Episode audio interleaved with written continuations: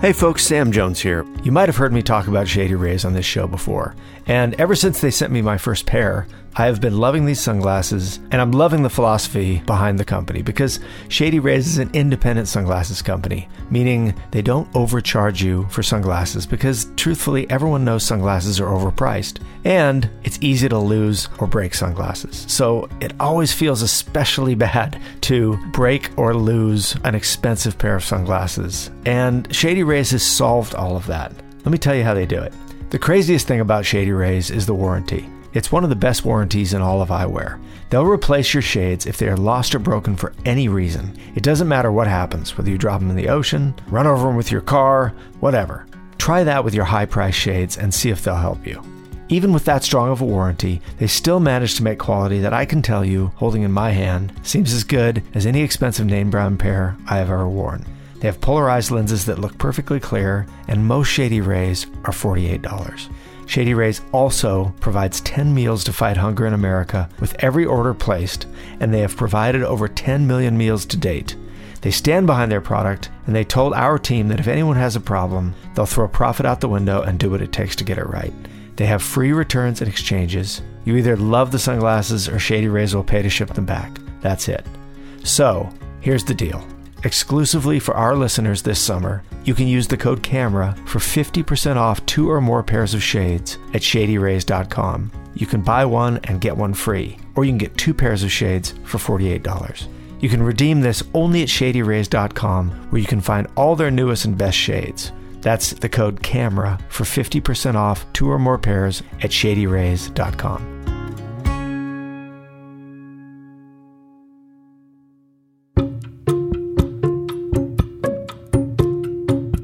Hey folks, Sam Jones here, and welcome to another edition of Off Camera, the show where I get to talk to iconic, creative, curious artists and find out how they got that way. And in this episode, I sit down with singer, songwriter, and somewhat reluctant actor Glen Hansard. One of Glen Hansard's most cherished memories is sitting in a sink and singing Leonard Cohen songs. He was five at the time. Just as fondly, he recalls staying up late, listening to the adults that gathered at his house to sing, tell stories, and drink. If that didn't give him an idea where his life was headed, it became crystal clear when he left school at age 13 to busk on the streets of Dublin. And his headmaster didn't give him permission, it was more of an order. It was also a prophecy. Glen went on to front his acclaimed Irish rock band, The Frames.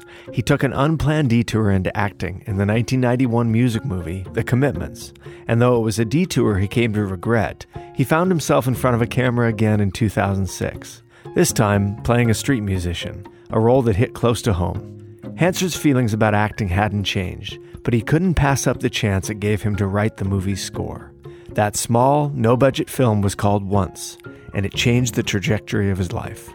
In this episode, Hansard talks about a chaotic, beautiful childhood that most of us can never imagine. He also reveals what forced him to reevaluate his songwriting at the height of a successful solo career. The result, Didn't He Ramble, is one of his most deeply felt albums, and one haunted throughout by the ghost of his father. If you need some tips about selling pianos or firecrackers, we've got that for you too. Not surprisingly, Glen's one of the best storytellers I've ever come across. So pull up a chair and listen in.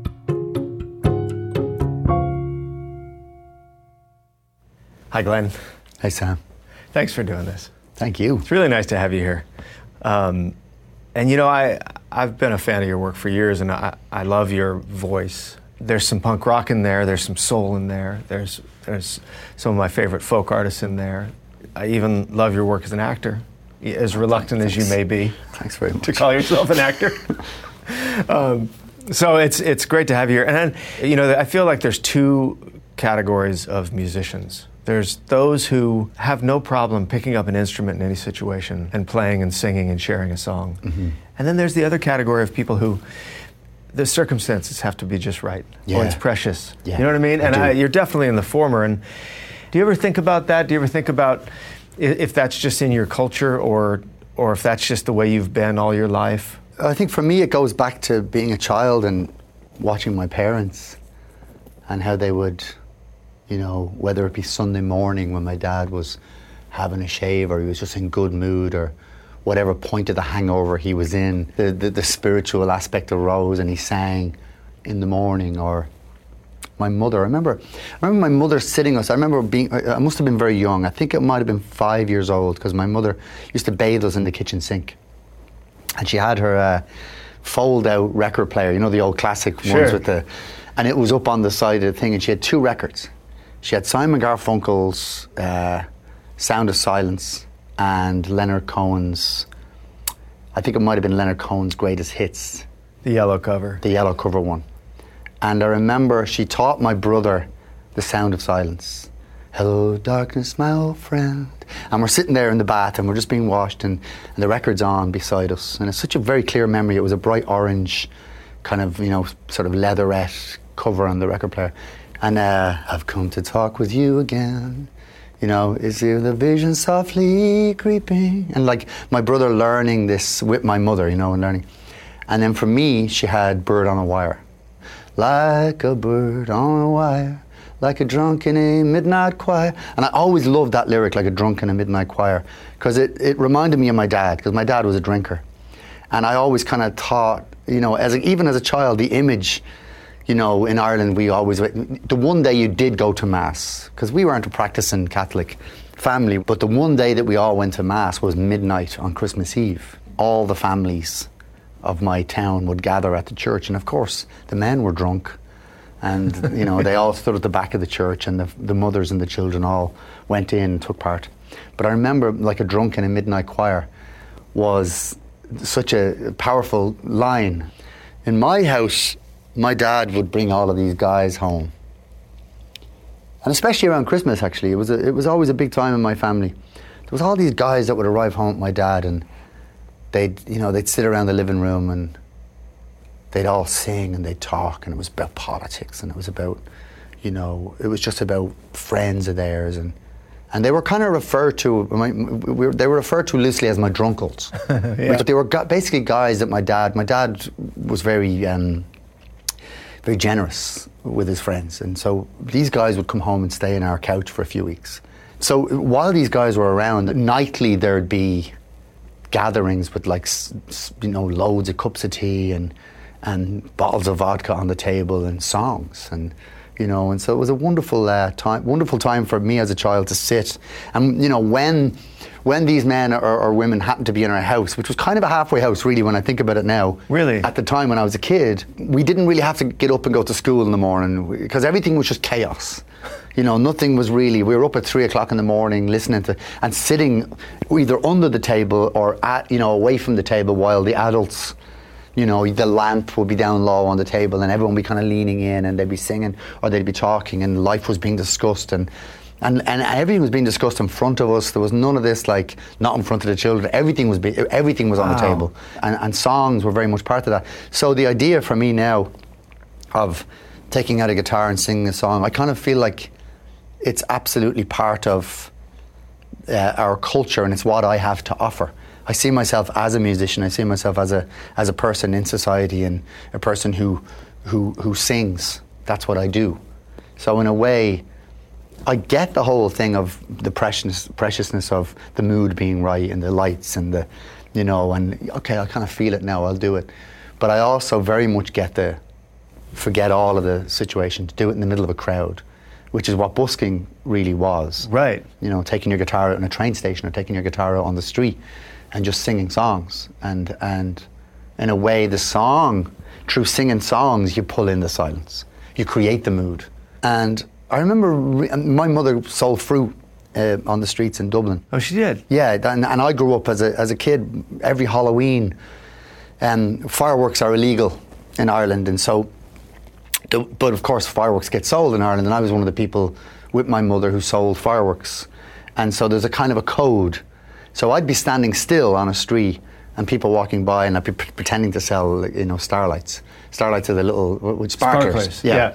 So I'd be holding a bunch of sparklers, going five for fifty, spark, you know, sparklers, but in my jacket and all rockets and bangers and you know all over me. How old were you? Oh, eight years old, you know, seven, eight, nine, ten. Your mom was basically having her son sell illegal fireworks on the Yeah, street. and plus, if anyone had thrown a match at me, I would have gone up like a light. Um, but we used to travel. My not only my mother, but my grandmother, who also had a stall in the street in Moore Street in Dublin. Uh, we would travel to the north of Ireland. We would travel to England, and we'd always come back with suitcases full of fireworks because you bought the fireworks where it was legal. This was pre TSA. Exactly, exactly. Pre clearly, uh, and then you got the suitcases of fireworks back to Dublin. You, you, you and then you, but anyway, I'm, I'm, I'm missing my. I'm, oh yeah, I'm going off the point. People who stand still on a street, you get a sense of everything that's passing you. It, it, it, for me, the instinct to busk wasn't wasn't so far removed from selling the fireworks in a way. Yeah, well, you know, you said something about that subject that struck me. I read that you said that the most courageous part of busking is actually st- you're walking down the street to actually stop and open your guitar case. That's the hardest part. Exactly, and, and, and you're stopping in the middle of midstream, and it's, a, it's, it's kind of a difficult thing to do. And what I mean about it being difficult, so you're walking along with your guitar, and then you stop, and you take the guitar off your shoulder, and then the hardest part is opening the case, because it's an intention, you know you take it and then you open the case and you put the case in front of you, and that's really difficult because when you put the case in front of you, it means please give me. You're asking. Now you're a beggar. Yeah. Now you're asking something of the public right. before you play a note. You're opening. You know, you're putting out your arms and you're you're putting out your hands, and that's a difficult thing to do when you've got any kind of pride about your work. And you know, uh, but at the same time, when I left school, I knew that I needed to earn money. I needed to, I needed to bring money home to my mother. I couldn't quit school and not be making money. So you quit school. How At 13, old were you? I was 13 thir- years I was old. 13. I had a really great school teacher, the headmaster, but I was always down in the office, down in the headmaster's office, because I, you know, I was frustrating different teachers, and and I had one of these faces that that uh, teachers always thought I was smirking at them, and I really wasn't. Whatever, way, whatever defiance, I had this real problem with authority, and so whatever defiance was in my face, it used to drive teachers mad, even though I wasn't against them.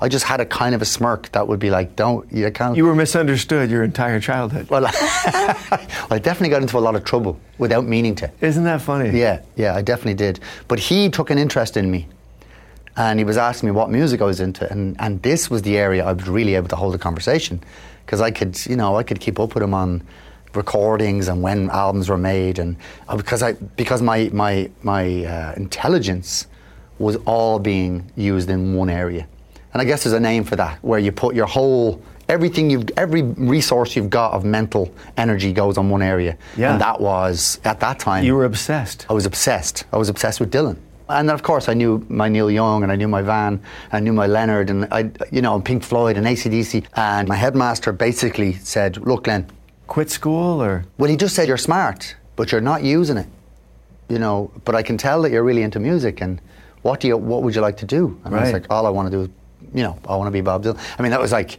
you know, literally probably what I said. I want to be Bob Dylan. Know, of course, and you know, he said, "Well, you can't be Bob Dylan, but you know, you're if you," he said, "If you do, if you follow it, and I can tell you're into it, you'll." Uh, and I was one of those kids that I knew immediately the moment I learned how to play the first chord on the guitar. That was it. There was never a question of will I be a fireman or will I be a mechanic. There wasn't a single other thing in the world that mattered more than playing music. That was it. And I didn't even really have a picture on what that would mean in the real world. And he said to me, he said, look, I'll do a deal with you. You're, you're, you're, you're, you're too young to leave school. You're not meant to leave until you're 15. But I'll do a deal with you. I'll let you off school. You can go home now. You can leave your school bag in the hall. But do me a favour. Go out today. This was early in the morning. Go on to Grafton Street or go on to Henry Street or Moore Street and start playing music. Because that's the bottom rung. If you're climbing this ladder, which is a big ladder of playing music, and you want to you want to be like your you know the people that you love, go out and play today. And he says, look, if in six months it hasn't worked and you're not enjoying it and it's too much for you, I'll get you back into the school.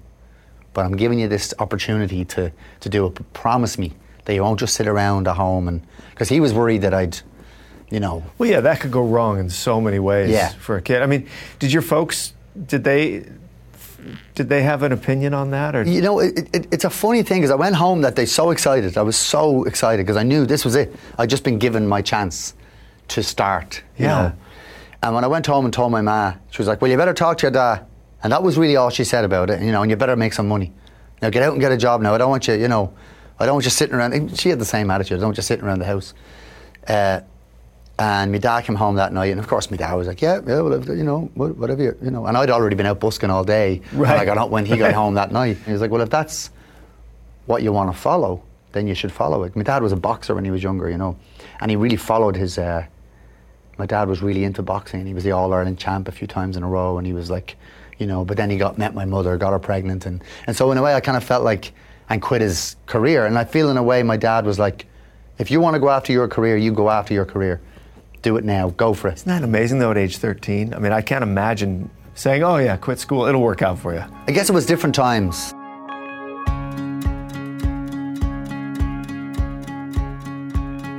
Hey folks, let's take a little break from the conversation so I can tell you about this week's sponsor, Helix Sleep. You know, if you've listened to this show for a while, you know that Helix Sleep has been a sponsor of ours for a number of years. But before they came on as a sponsor, I decided to take their personalized sleep quiz and try out their whole service. And I will tell you that since doing that, I have had the best sleep of my life. I got the mattress shipped to me from Helix Sleep. They have a 100 day no risk guarantee. I tried all of that, but by the second or third day, I was already feeling the benefits of this mattress. And funny enough, I've always been a guy who thought I should have a firm mattress. But when I took the Helix Sleep quiz, it recommended a medium mattress. So I thought, okay, I'll try it. And I was a little skeptical, but ever since sleeping on this mattress, I have never had better sleep in my life. And I'm here to tell you that it's a great company. They make a great product and they can help you find the mattress that works best for you. So here's what it's all about. They make personalized mattresses right here in America and they ship them straight to your door with free no contact delivery, free returns, and a 100 night sleep trial. To choose a mattress, Helix made this quiz that takes you just two minutes to complete and it matches your body type and sleep preferences to the perfect mattress for you. So if you like a mattress that's really soft or really firm, if you sleep on your side or your back or your stomach, or you sleep really hot, with Helix there's a specific mattress for each and everybody's unique taste. So, like I said, I was matched with a medium mattress, and I also got the cool mattress because I tend to get hot, and I'm also a side sleeper. And since then, I've found that I get longer sleep, I dream more, I wake up less, and in general, I'm just more comfortable. And the other benefit for me is that I've had a lot of lower back problems in my life, and since getting this mattress, I don't have that lower back issue that I often had waking up in years past. So I love my mattress, but you don't need to take my word for it. Helix was awarded the number one best overall mattress of 2020 by GQ, Wired Magazine, and Apartment Therapy. So if you want a better night's sleep, go to helixsleep.com slash off camera, take their two minute sleep quiz, and they'll match you to a customized mattress that will give you the best sleep of your life. And they have a 10 year warranty, and you get to try it out for 100 nights risk free. They'll even pick it up for you if you don't love it. But I'm guessing you will. And here's the best thing for listeners of our show, Helix is offering up to $200 off all mattress orders and two free pillows for our listeners at helixsleep.com slash off camera. That's helixsleep.com slash off camera for up to $200 off your mattress order. Thanks, and now back to the show. Did it ever worry you or bother you, or did you ever have any insecurity about not having higher education throughout your life, or did it ever even you know, your mind? It did cross my mind much later when, when I was around people, you know, with real education. It, it, it, it occurred to me then, but actually, I think all one needs in this life is curiosity.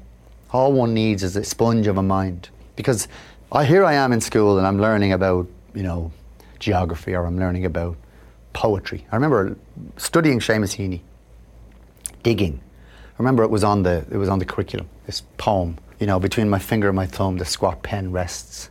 I'll dig with it. You know, this idea of like my father digs in the garden, but I'll use this.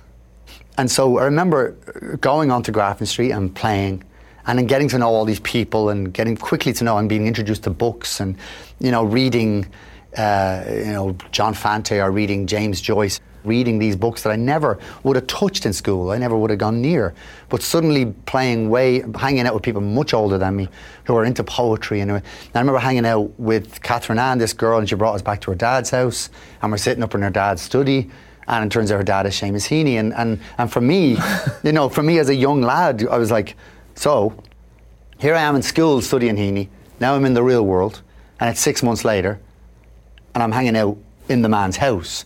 So for me, it was like a, a, a, a kind of a, validation of like this is where real education is. It's out here in the world Yeah. with people. God. If you stay awake and you stay stay alert and you're listening, then you're going to learn everything you need to know. And so in a way, I feel like my education, although stunted by me leaving school, began when I left school. You know, what did they say? Education is everything you remember after you've forgotten everything you learned at school.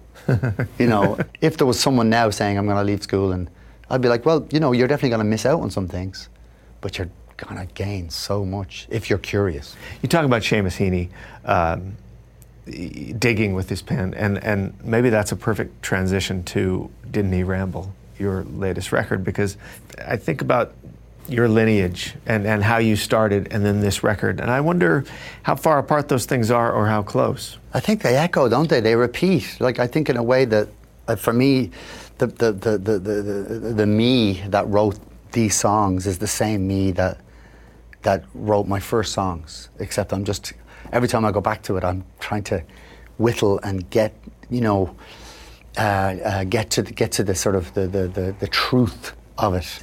Songs are amazing things. They just flash. There's a you're, you're, you're sitting somewhere and then it's a line or something you hear or something just goes click and then you've got a chord and you've got a line. Yeah. And then somehow, sometimes that can sustain you. Sometimes you can get a whole song in that flash. You know, in that sort of like somewhat what, whatever whatever it's called, the muse lands on It your visits shoulder. you and there it is. Yeah, you just get this moment of inspiration. And I've, I guess, in a lot of ways, never given too much credit to the perspiration, to the to the then sitting with the idea and going, well, what is it? And so you've got these beautiful ideas and be like, you know what, that song is really beautiful, but it's not a perfect song because there's a hole in it there, and you can. De- it's definitely not watertight. There's you're gonna if it ever has to hit a storm or ever gets uh, if it ever gets really looked at and and, and, and, and observed, it's not going to stand up. And then after a while, you start going, okay, well, actually, if I'm going to continue doing this, I need to deepen. Like winning streak, for instance, was called losing streak. I remember just going, it's not good enough. It's not good enough to just sit and go, you know, you know, I was like, you know what? Actually, there's a responsibility. And I don't know what it is, and I don't know what made me really feel it. But I remember going, it says, we have a responsibility here. Maybe it's from playing lots of gigs. I realized that, you know, you actually have to give a little hope. There's got to be something in your song that just reflects. Maybe it's just a place in my life where I'm at where I was like, you know, I need. So this song, you know, May Your Losing Streak, you know, never, or whatever it was, it was just some moany, you know, thing. But like- losing streak is one of those things. That's a title. it's right? a title, yeah, and I, that's where it came. That's what came to me first. And then I thought, you know what? I'm not digging this song, and I don't know why. And what came with age and what came with a bit of perspective was, why don't I flip that lyric on its head? Let me write that lyric again from the completely opposite perspective Almost like an exercise. as an exercise, literally as a kind of a, a- an intellectual exercise in songwriting. Turn it into a positive, good-willing song. And then, of course, the moment I did that, I started seeing all these comparisons to Forever Young, the Bob Dylan song. You know, may your heart always be joyful, may your song always be sung, and may you stay. You know, uh, um, through summer's long, winter's cold. May you always have someone good to hold. Yeah. I started seeing this like direct line between that song and, and Forever Young. Now, not to compare the songs as how they touch people, because that's none of my business. But I was like, oh my God, I'm not, you know, there's two, there's two reactions. Oh my God, that sounds like Forever Young. Shit, I can't do it. Or, oh my God, that sounds like Forever Young. I've just had a breakthrough on a major level because Forever Young is a is an if you if you if you think about Forever Young as a as a as a piece of furniture, it's the most perfectly crafted.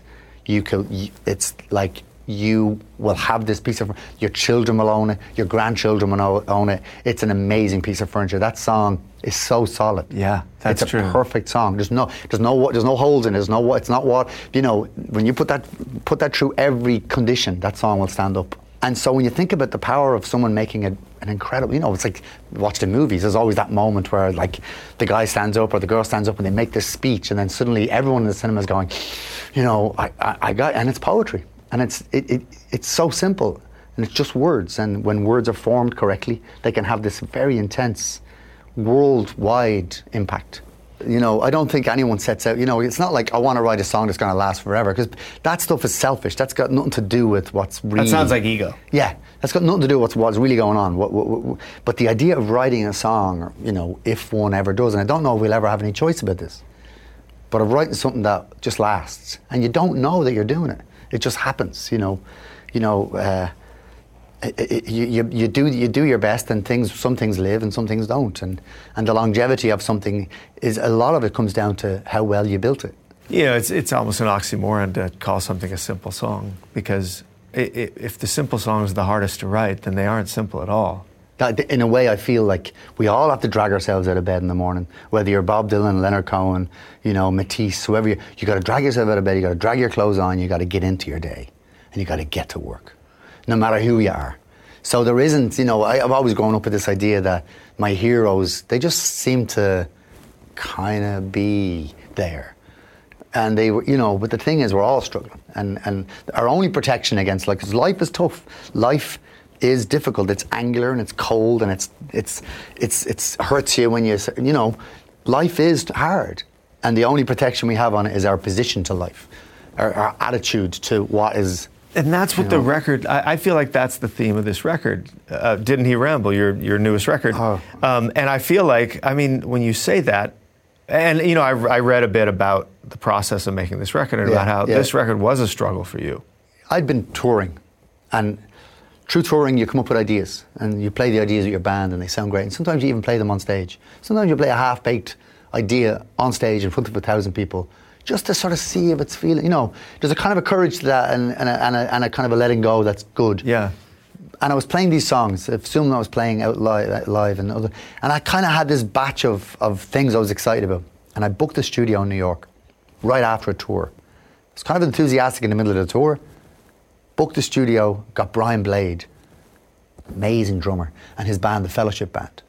So Brian Blade and the Fellowship Band show up in a studio in New York and I arrive in, and I, in my mind, I'm going to play these songs. These guys are going to play something over them.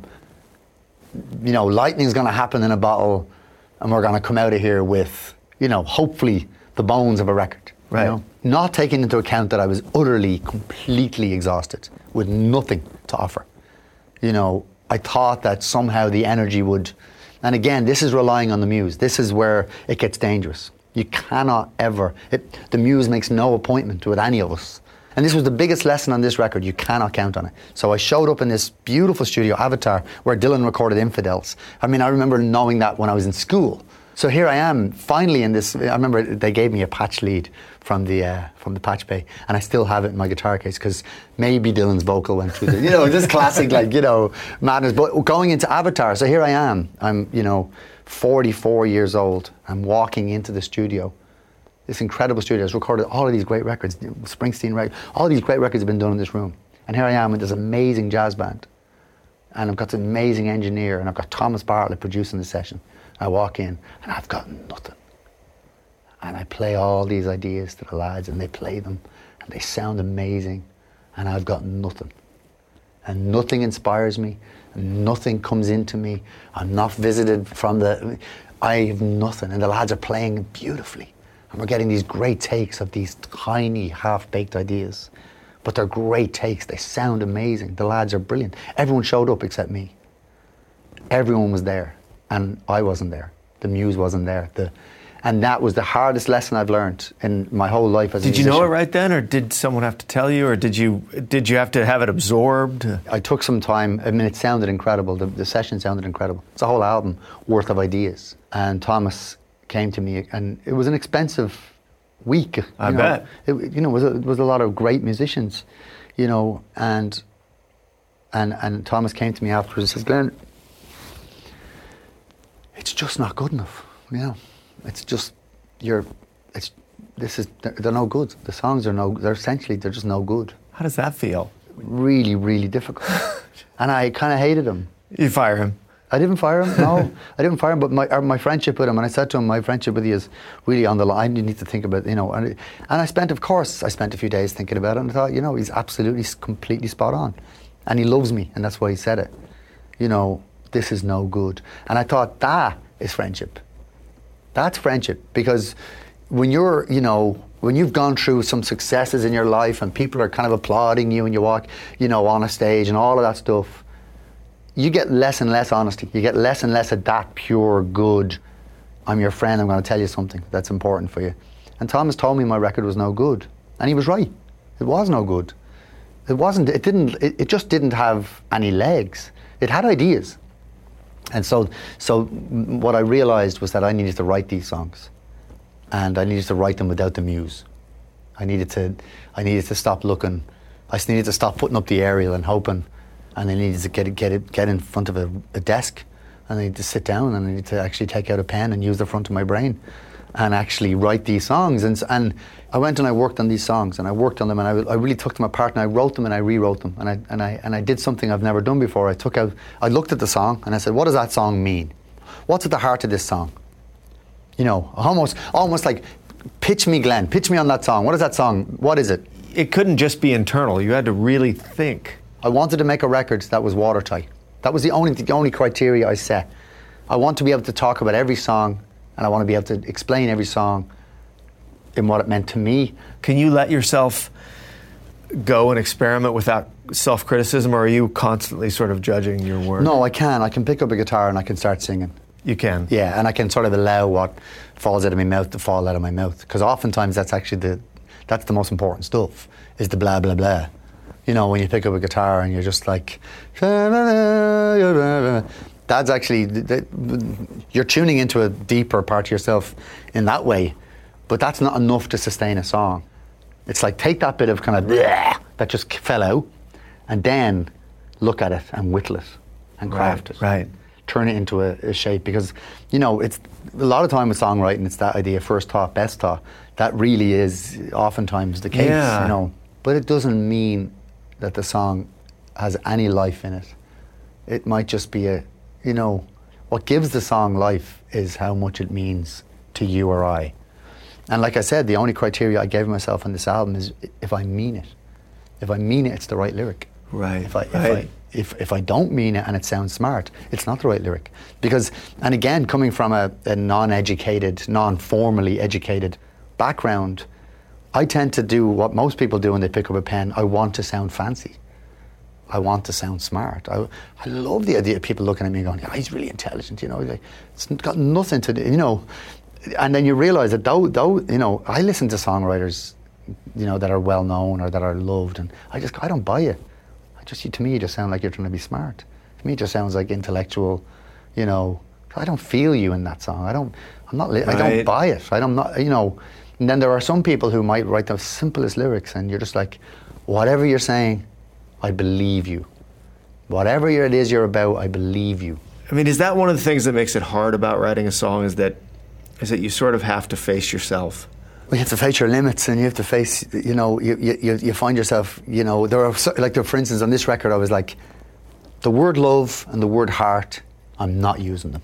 I'm not using them unless they're the only word you can use in that instance. Because love and heart are two, imagine like, you know, if you're a painter, it's red and it's, it's blue. Right. They're like so over, like not overused, but they're so available. And so restricting myself that way really helped. I remember um, replacing the word heart and love with the word cock as a kind of an exercise. Yeah. So every time I found myself singing the word heart, or I was like, you know, um, um, you know, all you need is cock, or, or, or uh, I love you from the bottom of my cock, or step in the name of cock, you know, whatever, whatever, whatever it is. But just my to, cock aches. Yeah, exactly. My cock aches for you. And um, so by doing that, you kind of you you you you you, you, restri- you basically find yourself having to. You know, a river that the river that's been flowing that way all just have to find another way, and and in a way, it helps you to get out, to get into an area where you're using words that actually really you know, you can kind of mean it, and you can, and it means you have to set up a whole different, a whole, whole different sentiment to get to the point, you know. Yeah, the classic thing is give yourself limitations, you mm. become a more creative person. And mm. I wanted to ask you about the title too before we move off of it because it's the title is a song that didn't make the record. And it's yeah. about your father, didn't yeah. he ramble?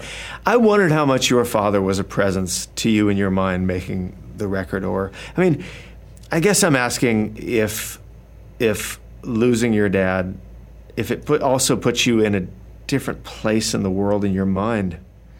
You know, it's funny. When my dad died, I was away on tour and I was devastated. But we had a very complicated relationship, my family, with my dad. My dad was a, you know, my dad was a drinker. He was a, he was kind of emotionally not so present. You know, the classic Irish dad. You know, just, just bless him. He just, he was shut down.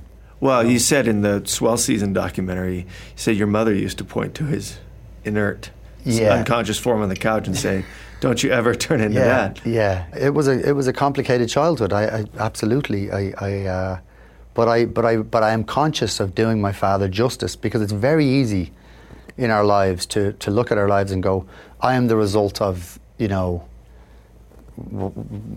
You know this kind of growing up, or this, you know, um, the truth is what makes you who you are is how you deal with what you, the cards you were dealt, if you like.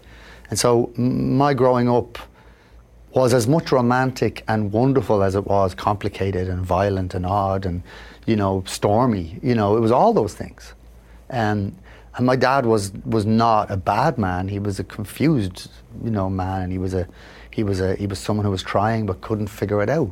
And so in a way you know they say you choose your parents and all this but in a way my I never thought what I'm saying is that when my father did die bless him and passed away of lung cancer um, the very things you use to express, my dad didn't didn't use them, and they eventually they dried up and they killed him. You know those very organs that are, that are to do with expression, and I was upset and I was sad for my mother because my mother and father loved each other. You know, despite all of the madness they they experienced together, and but their love was a particularly kind, particular kind of love, and it was an old world love. My dad was a provider. My dad would go to work in every state, but he would go to work, you know, and he brought home a wage, and that was his way of saying, "I'll be who I am, Yeah. because I've paid my way." And again, paying my way is very much about my dad. I didn't realize it, but I was writing an album about my dad, and I didn't had no idea until it was done. And I looked at all the songs, and I was like, "Well, wow, there he is. He's in every song. You know, he's he's showed up." You know, and I realized I'd written a tribute to my dad. My dad's favorite bar, the local bar, was called the Ramble Inn. Oh, really? Yeah, that was, and that was the bar where my dad spent much more of his time than he ever did with us. um, and he used to joke and call it the ramble in and the stumble out, you know.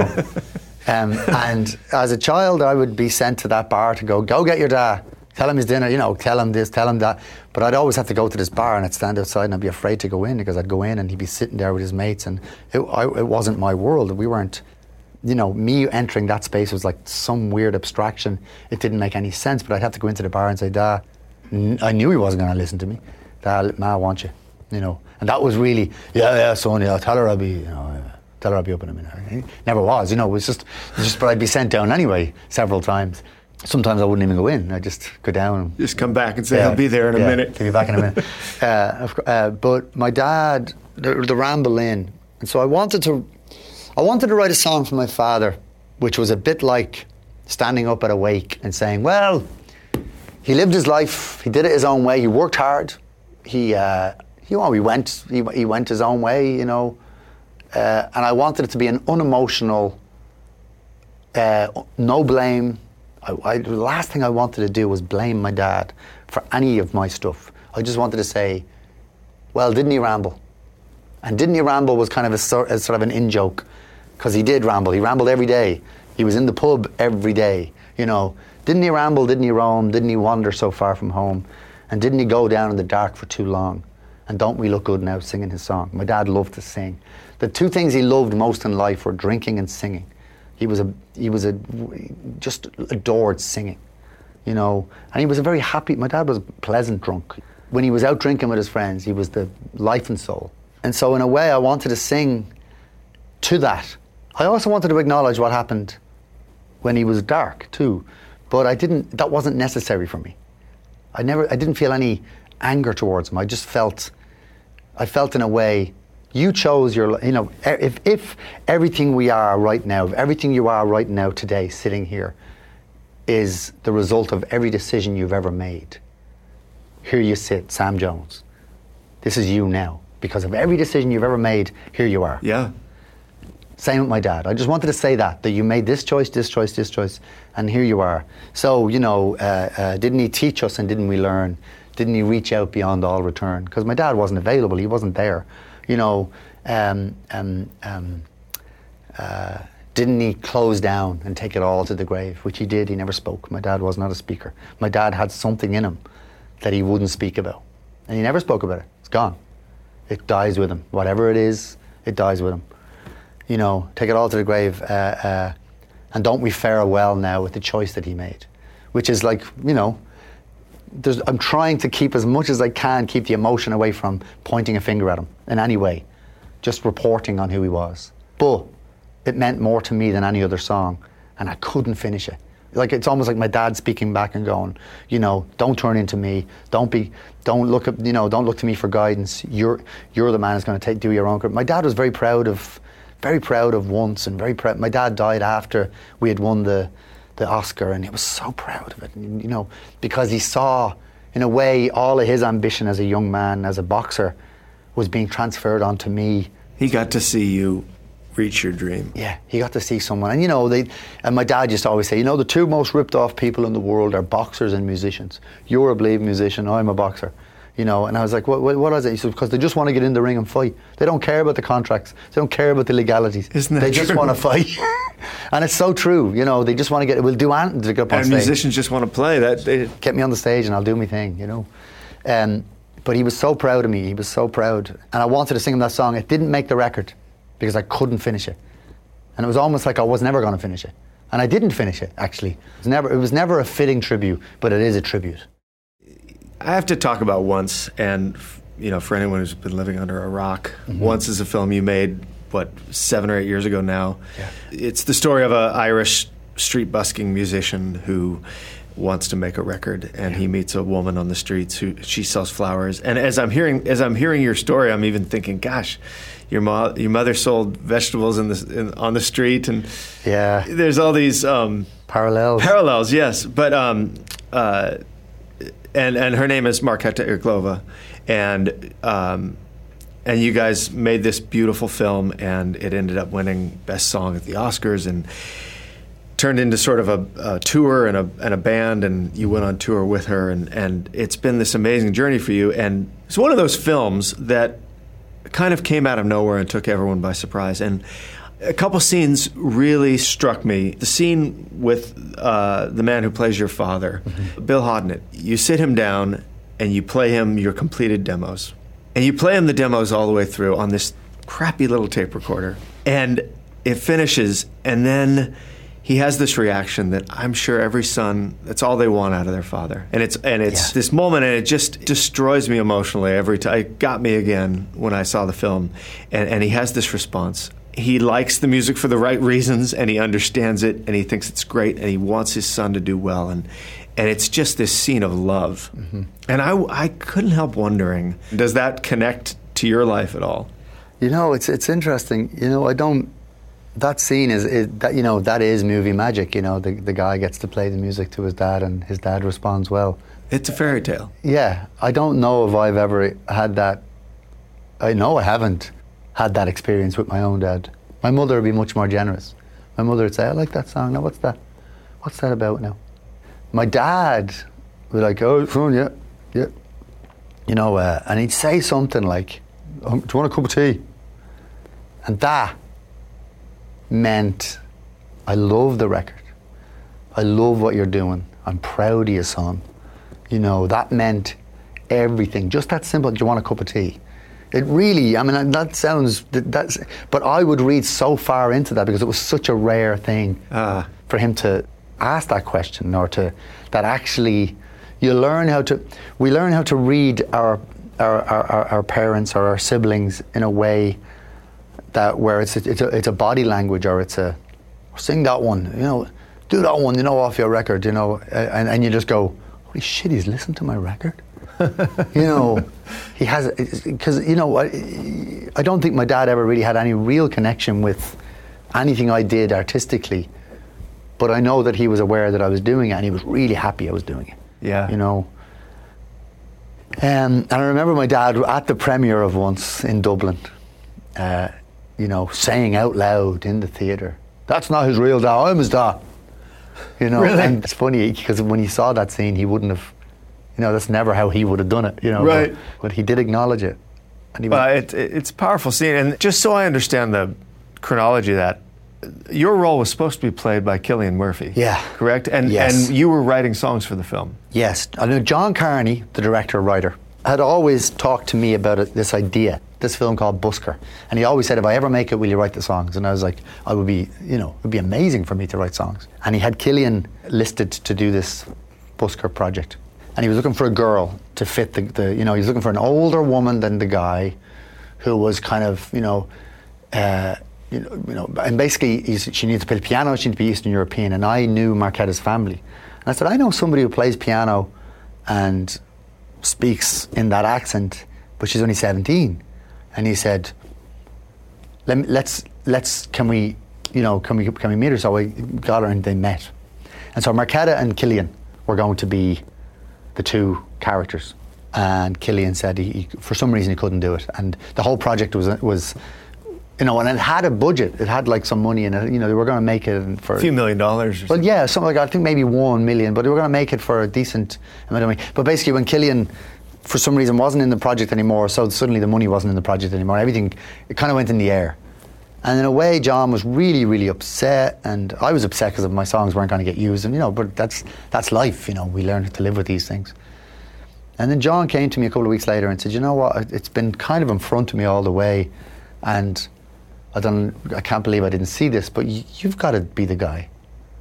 And I was like, "Oh man, I really like. I was really against doing it because it was too close to my own story, and you know, like all the bank managers saying my own mother had put the."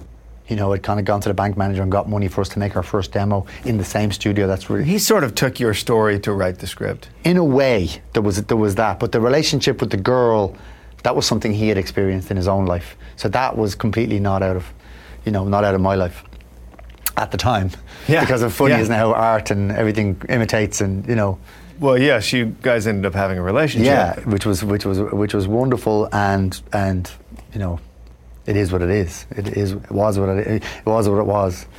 Uh, amazing. But I said look do me a p- please. I, I'm not an actor. So audition me.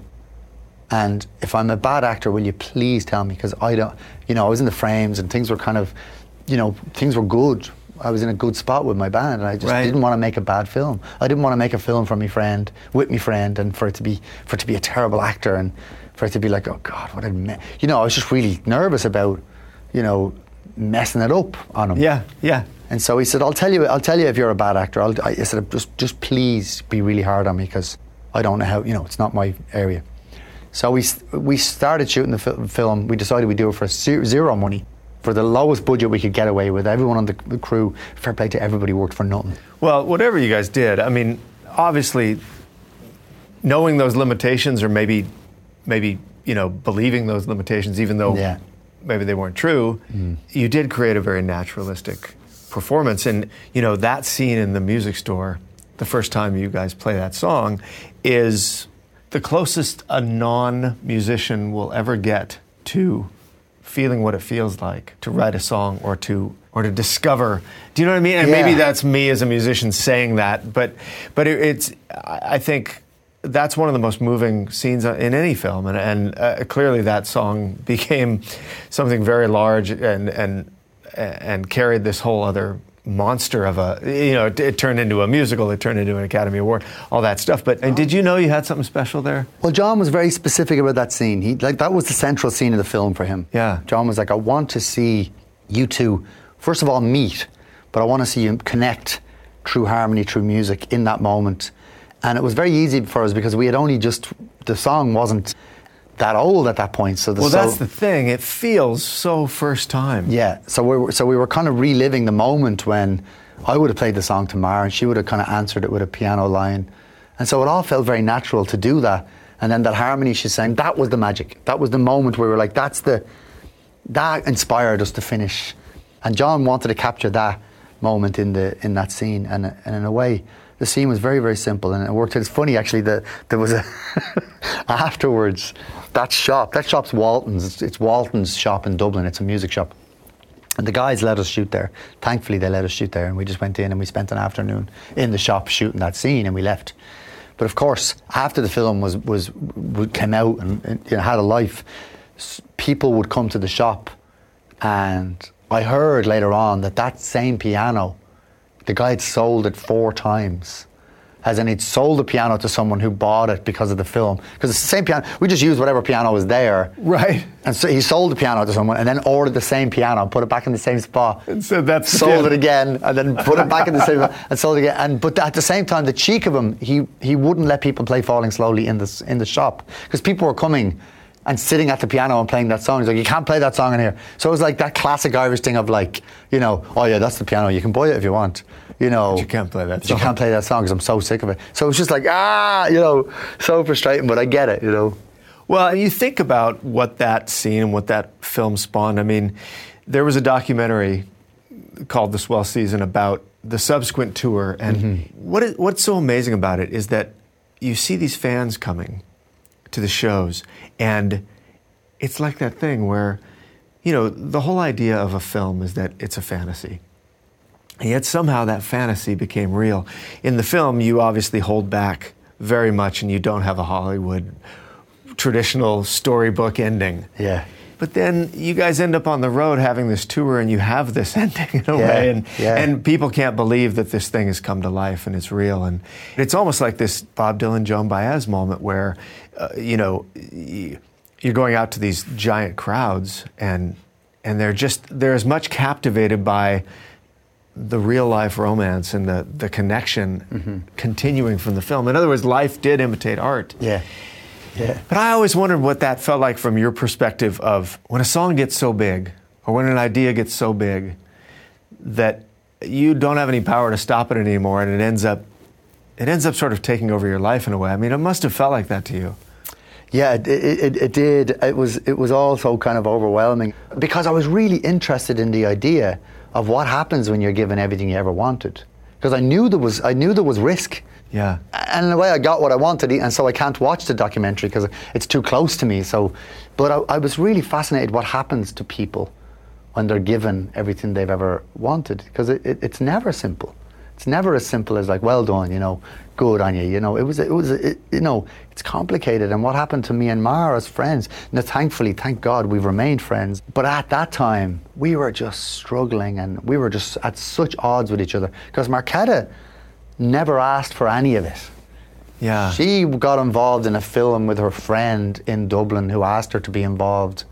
She came to Dublin for a couple of months and she filmed this thing and she was delighted and she loved mu- playing music with me and we played music together and it was great. But then when it, when it was done, she was kind of like, okay, I'm gonna go home now, you know. And I was like, well, actually, would you come and do this press run for the film? And you know, and myself and Mar and John were kind of thrown into this cycle of doing this, and I was kind of fascinated by what was, I was kind of fascinated by what was happening to us all. And in a way, the idea of documenting that, and Marketa wasn't into it. She was like, I don't, I'm not, really, I'm not really into it, but if you want it, this is your thing. Marketa always took that position of this is your thing. Swell season's your thing. Like I'm in your band. I'm, and she very much was very much was similar to the character in the film, as in like I'll do this for you, you know, but I will disappear, and I I have my own path, and it's not this one. This I'm serving you for a while. It was a it was a powerful powerful time in our lives and very confusing. And somehow I my instinct was we need to mark it, we need to document it, and what we're left with is that film which I find very difficult to watch because it was a, it was a hard time for me. I was drinking a lot and I was going through a lot of pain with my dad and you know, and me and Mar were falling apart, and it was like it was a hard time. We were touring, and yet every night there was just amazing sense of like victory with the film, and we as friends were just drifting, and it was like, ah, oh. you've been since age fourteen trying to get to the point where you have a reverential audience of people that will applaud right when you walk out before you've even played a song. and she comes in and says, "Well, why would because because she hadn't worked her whole life for it, and she probably didn't understand how how many steps she'd skipped over." yeah, in a way. And, but she was she was so incredibly incisive, and you know, she'd listen to a song of mine and go, "That why why are you singing that? Like that's not true." And I'd say, "You know, well, you're right. It's not true, but it's kind of poetic, you know, license or." She'd be like, "Why would you? Why would you? Why would you sing about something that didn't happen?" And there was something so refreshing about someone challenging you on that very basic level. It's funny. I, I feel like in the film you can see her holding a mirror up to you a little bit, and you're Yeah. almost a bit surprised that someone this young could sort of uh, make you look at yourself. Look right at you. Yeah. Tell you and tell you who you are. I imagine that experience had to be overwhelming. You know, uh, you've said that that film made you, you know, it made you quite a bit of money, and, and that song obviously went on to spawn this musical on Broadway and Yeah. everything. That does it ever feel like you write a song like that and it becomes so much bigger than you and so much bigger than any of us, and it just becomes a thing out there? I guess what I'm asking is, is there pressure to, Write it again. yeah, No, not at all.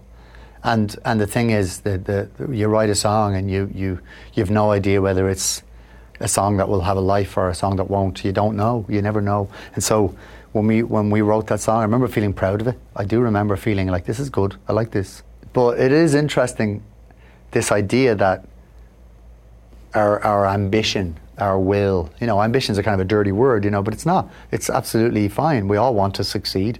You know, what is success? When I play my song to someone and they hear it and it lands and I and it lands in them and they, someone goes, I like that, that's interesting. You can like it or you can not like it, but you can't deny it. That's in a way really achieving something is when you go, well that's a decent piece of work. Whereas what happened with once which was so wonderful because it was such a the film was never made for the heights it reached it was never those heights were never even uh, contemplated and yet it kind of had this whole life of its own. And you realize that one's success or one's once you set something in motion you literally have no control over its trajectory. You fire that arrow and it's and you don't know where it's going to hit. It just happened to hit a bullseye somewhere. But the arrow is long gone out of our sights before it had ever you know we didn't get to control the trajectory the wind blowing the way you know it just it, it went its own direction. And and in a way once and everything that happened subsequently like the musical and everything else was like it was all out of our hands. It was like our film remains intact. It was a simple thing we did over three weeks in dublin Yeah. in the summer of 2006 that's all we did. But then when it went on broadway and, and then then they got involved and of course we resisted the idea and was like please don't do it. You know what what, what are you thinking? You can't put that film on stage. It's not nothing happens in it. Just a, you know it's very very it was very minimal and and fair play through through some kind of resistance and through through us not wanting it to happen. They ended up getting really good people involved. And Enda Walsh I remember sitting with Enda Walsh and John Tiffany and Enda was Enda's a great playwright in Ireland very very acerbic writer and you know powerful. He was like Glen I don't know what the fuck I'm doing but I promise you I'm not going to fuck it up. So what it became on the stage version I could go and see and not feel any sort of like, oh my God, look what they've done. You know, it felt actually really good, Right. you know, and really interesting. And and then that generated money for everybody, and that was a whole that was a whole sort of gift out of the blue. It was like, oh my God, look at that, you know. And then of course, money is a money is energy.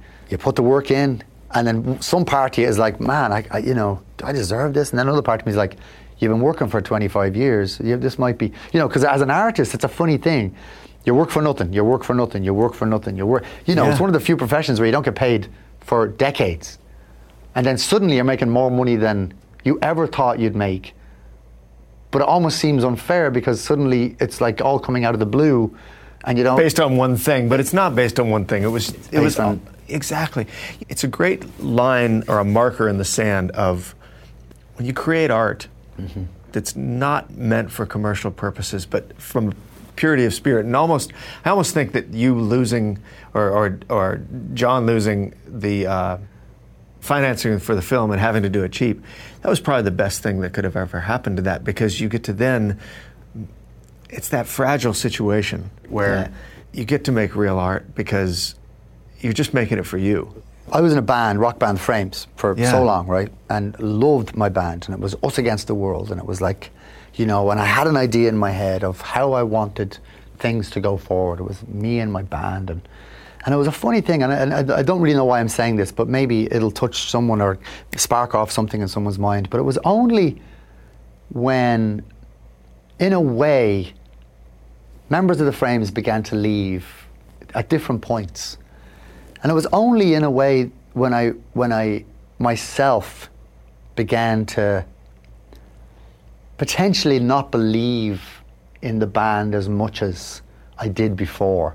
It was only when that moment of doubt came in because otherwise it was just like, you know, we're doing it. It's me, us, me and the lads, you know, we're Right. But it was only when that bit of doubt came in, and I was like, maybe this isn't. You know, I was 35 years old. I was like, and we were still playing for the very, very small crowds. Where you know, and in Ireland things were great, and certain cities in the world people things were, but like we're still. It was like, how long is this going to take? And it was only when that really creeped in, I thought maybe this isn't the way I'm gonna my career is going to unfold. That when that little bit of doubt came in, enough space happened in that moment for other avenues to open. I.e., John saying to me, "Do you want to do this film?" And I probably wouldn't have dreamt of doing that film with him when I was really focused on. And then when I followed through on those other avenues, green lights, open doors, green lights, open. Like suddenly things were like boom. boom. I was like, "What's going on?" And then one, once was like the. And what I'm trying to say in a, in a way, I guess, is that we cannot dictate the form of our success. We can't. We we can kind of decide on an on a trajectory, but if we hold on too tight to that idea, Like that vision of what it's supposed to be. yeah, Of, of the the result. of the result exactly. That when we hold on too tightly to that idea, we might be missing opportunities left, right, and centre that are that are all there to guide us through to our goal. So I would, if you'd asked me when I was 25, you know, uh, so maybe it'll be a film that you'll do when you're 35 that'll, I'd be like, not a chance, man, no way. What I mean is you don't see the trajectory of, your, of one's career unless you kind of stay a little bit open. And all I'm saying is when we grip too tightly to our idea of our career, we are closing off. We are a, sh- we are a closed door, and the, the, the, the, the ether can't communicate with a closed door. God, that is a great lesson. It really, I mean, when you think about it, it you can spend years mm. with some picture in your head of what you're supposed to be. Yeah. And if you're not careful, that will define you. That's, that's exactly my point. Yeah. Do you think you almost missed that chance? very, very nearly. And the moment I let go of it, I was caught and brought to something much bigger, straight away. And and so in a way, it's in a way, it's it's a big risk. But sometimes letting go of a of a of a a, a dogma or letting go of a of a of a of a very strict idea of who you are can sometimes lead you to who you really are. It brings me back to your childhood and your parents letting you sort of kind of kind of write your own future. Yeah, I think, and I think my parents. I think I was lucky in that my, my, parents had never finished any formal education. We were, you know, it was working class Dublin family. My folks, in a way, were kind of like, if you've got some ideas of how to do this any other way than the way, the only way we see open for you, which is to work in the supermarket, pushing trolleys around, or stacking boxes, or you know, working with your uncle as a mechanic, or whatever it ends up being. If you've got any other way that's more creative than that, be my guest, go for it. Because I don't think anyone in my family were, were pushing me towards college anyway. I mean, I don't. I think Right. once I, I think once I got my It basic wasn't the exams, Hansard family tree to end up at Oxford. exactly, exactly. So in a way, though, that was never, you know, us being at school was as much us being out of the house, while giving my ma a few hours in the daytime.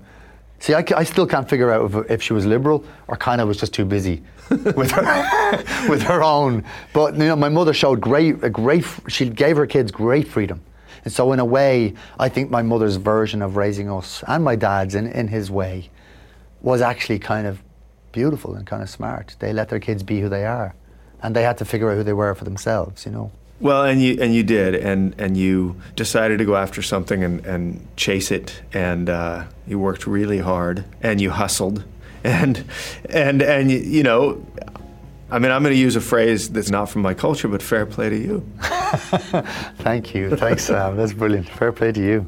and uh, thanks for coming and doing this. Thank you. Uh, and, really uh, enjoyed it. Yeah, well, I, you know, hopefully we can continue our conversation really off camera for many years to come. I love talking to you, so thank you. Thanks, Sam.